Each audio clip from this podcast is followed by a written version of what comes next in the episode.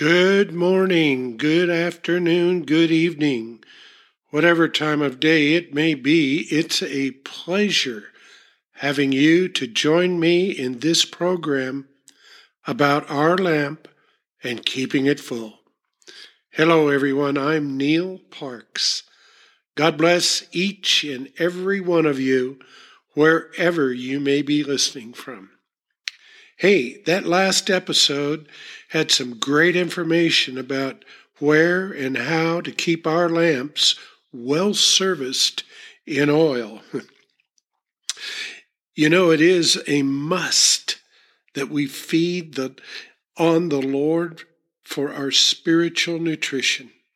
So today's episode will be part one of our purified lamp oil.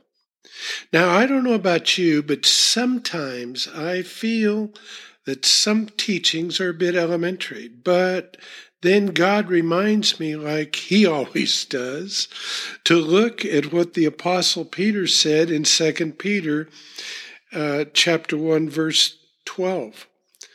Peter says, For this reason, I will not be negligent to, big word, remind you always of these things. Though you know and are established in the present truth, yes, I think it is right, as long as I am in this tent, to stir you up by, that word again, reminding you, knowing that shortly I must put off my tent, just as our Lord Jesus Christ showed me. Moreover, I will be careful to ensure that you always have a, again, reminder of these things after my decease. You know, that forgetful old dog in me, and maybe you have one too, is right on our heels of life, isn't he? Well, Brother Peter had a, I think, a pretty good handle on his calling wouldn't you? Now we're going to jump right back into some healthy food here today. And one of the things I've learned over the years is I don't care what may be we may be talking about, but I'm convinced that consistency is vital when it comes to learning and growing. I want to take a minute and share with you in my walk with the Lord. And I think uh, most of you will agree there are some times that this lamp of ours is hard to get fired up. So today I want to take us to the place where Jesus was being, big word, pressed as well. Well, what I mean by that is that sometimes life is just not going as we'd hoped it would. Ever had one of those days? Have you ever been in that position? I know I have, and more times than I'd like. So, in the Gospel of John, chapter 15, let me set the stage. This uh, chapter is covering the Passover week. A lot of things going on this week. Jesus is coming to Jerusalem for the Passover week. On Sunday, Palm Sunday, six days before the Passover, or you may say Friday is the day of preparation. So Jesus is teaching about his leaving. And on Thursday evening, they had gathered, and he's teaching as he washes feet he exposes the betrayer Judas. He leads in the partaking of the Last Supper. And when they get up and get ready to leave this uh, room that they're in, they're headed out for the garden. Our scripture today will be in Mark 14, verses 32 through 42. In verse 32, it says, And then they came to a place which was named Gethsemane. And he said to his disciples, Sit here while I pray. And he took Peter and James and John's with him, and he began to be troubled and deeply distressed. Then he said to them, My soul is exceedingly sorrowful, even to death. Stay here and watch. He went a little further and fell on the ground and prayed to the Father that if it were possible, the hour might pass from him. And then he said, Abba, Father, all things are possible for you. Take this cup from me. Nevertheless, not what I will, but what your will be done. Now, this next uh, verse 37 is just astonishing. Then he came, he got up and went back. He came and found them sleeping, his disciples, and, and said to Peter and Peter, Simon, Are you sleeping? Could you not watch one hour? Watch and pray lest you enter into temptation. The spirit indeed is willing, but the flesh is weak. These boys were tired, weren't they? They'd been up and around, been in, at, the, at the Last Supper, but they were exhausted.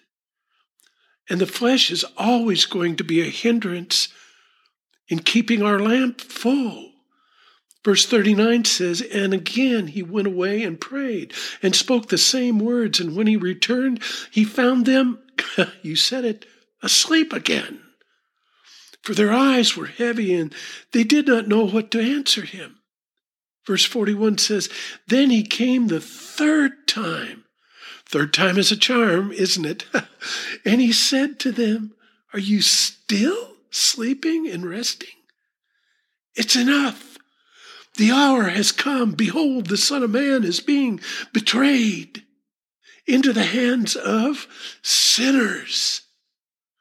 Rise, let us be going. See, my betrayer is at hand. They were in Gethsemane, folks. Every believer, I believe, has our own Gethsemane. The, show, the Lord showed me many years ago about the importance of the Garden of Gethsemane and its, and its value to every believer. Now, the garden is located at the foot of the Mount of Olives, just across the brook Kidron from Jerusalem. Gethsemane is of great importance here because it is known as the olive press. Well, guess what? Our lamps are always in need of, you guessed it, pure, clear oil. Back in Exodus 27, verse uh, uh, 20, remember Moses instructed Aaron to fill the menorah lamps daily with oil to burn 24 7. The oil back then was made by beating olives by hand to produce oil. And then it had to be made clear and pure.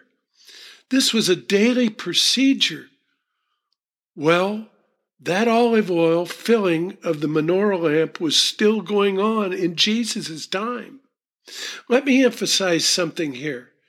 This place in the garden is where Jesus was agonizing in prayer to the point of sweating blood and we must understand that Jesus had just come from the Last Supper. And he went, and he went to great lengths explaining to the slumbering disciples that he was leaving them. Jesus was being, you guessed it, pressed. Huh. This is God praying to God. If this is happening to him, we must understand our part in serving him we're going to be, you guessed it, pressed. I like to think of it as pressed in to action. Isn't it so fitting that when Jesus was going through this moment of stress, he wanted to communicate with the Father, prayer. The sad thing was his support team was snoozing when he wanted them to be in prayer with him. Now, what are we learning here is that pressure produces character. This garden is the filling station for you and me to be filled and come out on fire for God's will to be done in our lives. Look what uh, the brother James says in James chapter 1, verse 2. My brother, count it all joy when you fall into various trials, knowing that the testing of your faith produces, big word here, patience. But let patience have its perfect work, knowing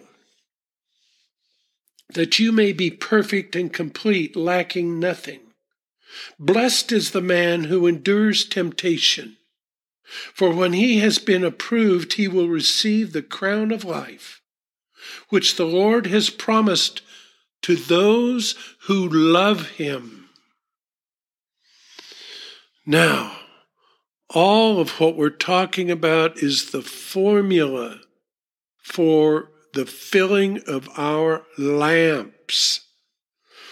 This, think about this, it for a moment. How could Jesus count it all joy when he knew that in a few moments, as he prayed in the garden, shortly he would be arrested and taken to start the process of being crucified? The only way that can happen is he knows after he dies, three days later, he will be at the right hand of the Father now, we just come away from celebrating Easter Sunday. And that's, that's what happened. He rose after three days.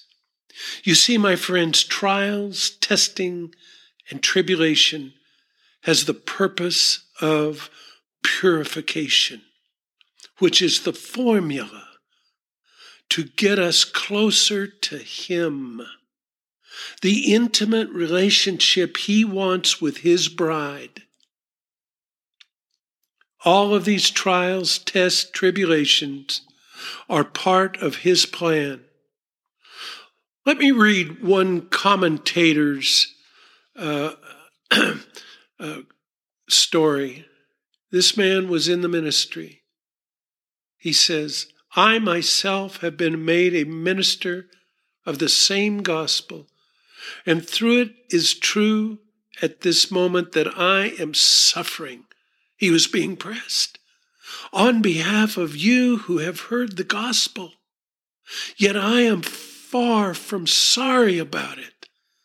Indeed, I am glad because it gives me a chance to complete in my own suffering something of the untold pains for which Jesus Christ suffers on behalf of his body, the church.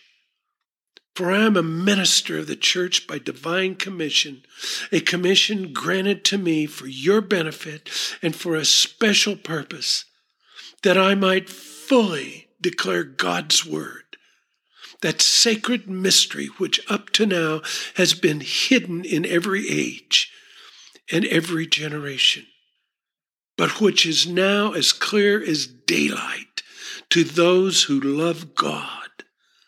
They are the, those to whom God has planned to give a vision of the full wonder and splendor of his secret. A plan for the sons and daughters, and the secret is simply this Christ in you Yes, Christ in you, bringing with him the hope of all glorious things to come. Boy, it was jam packed today, wasn't it? And I'm just so glad that you got to join me and and I hope that you've been blessed. And we're going to continue next time with part two of purifying our lamp. Today we were pressed. We were learning about being pressed, and that's just part of purifying the lamp. So that will do it for today, and I hope you can tune in next week. And by the way, if you have friends or relatives that come to mind as you listen, please invite them, and comments are welcome as well at this address fill the lamp at yahoo.com. All one word fill the lamp at yahoo.com. Let me pray for you. Father, we just want to come and glorify you. We we get up every morning and, and we just uh, sometimes neglect it, but we, we know that you'll forgive us when we ask you to do that. Lord, uh, I pray that everything that uh, uh comes into this this ministry and this uh, this at this time, Father God, that it would be something that would uh, give you all the glory, all the time. And I just pray right now for each and every listener here, Father God, wherever they are in their walk. Maybe some of them don't even know you yet. So I pray that they will. And if they do, I pray that they would seek you with a greater, greater appetite to uh, be fed by your word. Father God, I just lift these people up to you, and I do it in the precious name of Jesus. Well, that does it. God bless until next time.